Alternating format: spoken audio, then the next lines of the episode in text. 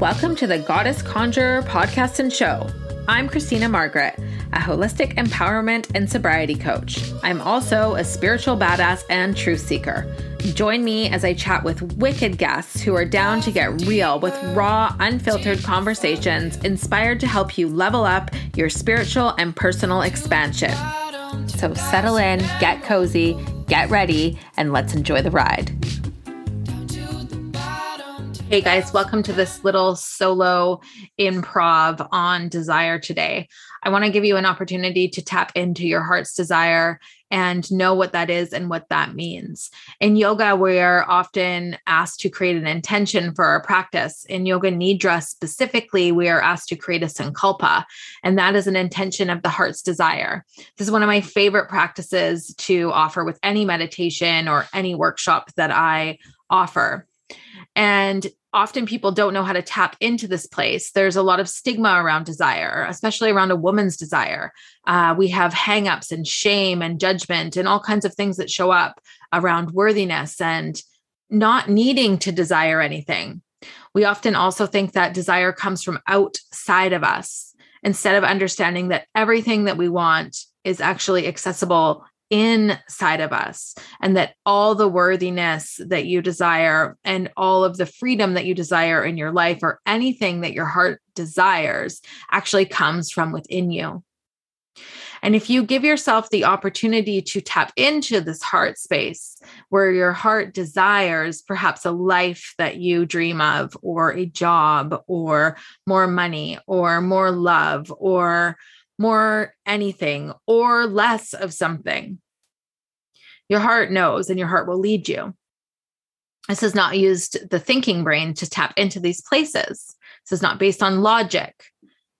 It is based on a higher part of you, pieces of you that you may not have tapped into yet.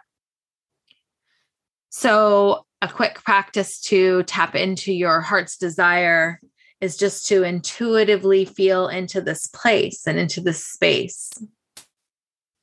Perhaps you just desire a little bit more self care, self worthiness. Maybe you need to let go of judgment or shame. So, tapping into the heart's desire will give you the opportunity to access what it is that you actually desire.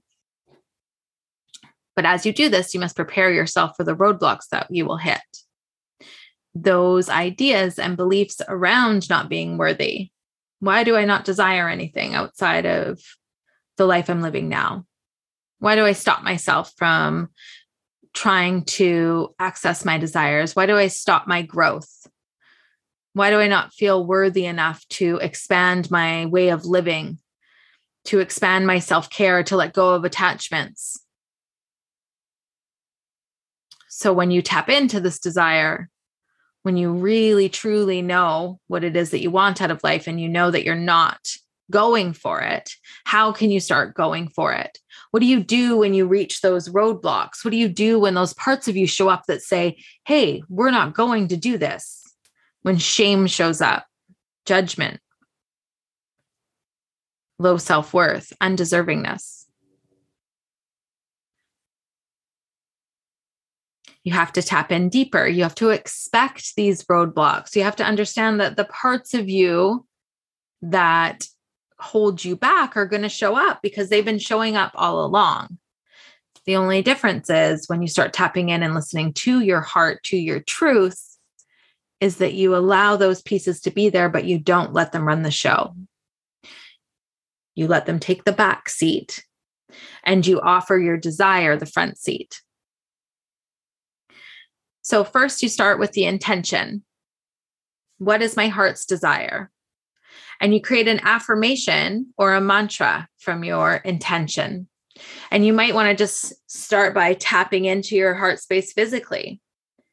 Feel your hand against your chest. Take a breath. Notice the beat of your heart.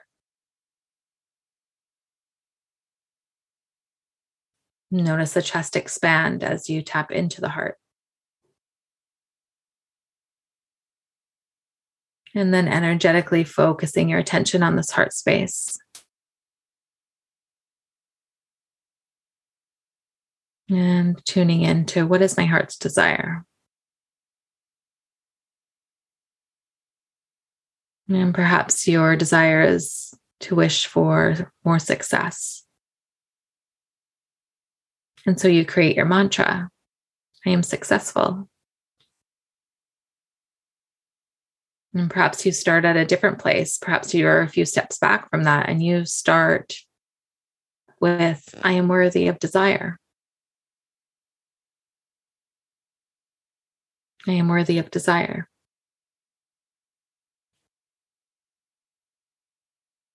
I am worthy of desiring the life that I want.